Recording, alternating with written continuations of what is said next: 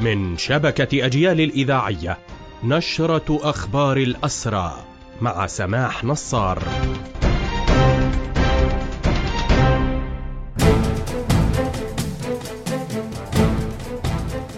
أهلا ومرحبا بكم. إلى هذا اللقاء. نشرة أخبار الأسرى عبر أثير راديو أجيال.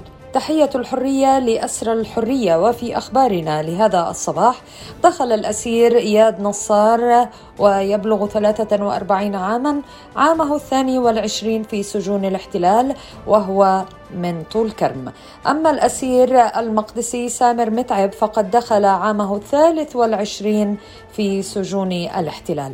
سبعة معتقلين إداريين يواصلون إضرابهم عن الطعام رفضا لاعتقالهم الإداري في وقت تتواصل فيه الاحتجاجات والخطوات التصعيدية للأسرى رفضا للاعتقال الإداري ولخطوات التنكيل بالمعتقلين.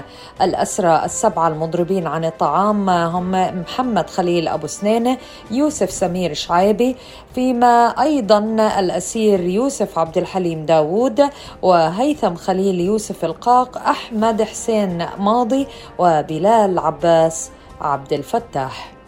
في أخبار هذه النشرة شنت قوات الاحتلال حملة اعتقالات واسعة طالت 15 مواطنا منذ الليلة الماضية وحتى صباح اليوم وتركزت في بلدة مراح رباح في بيت لحم.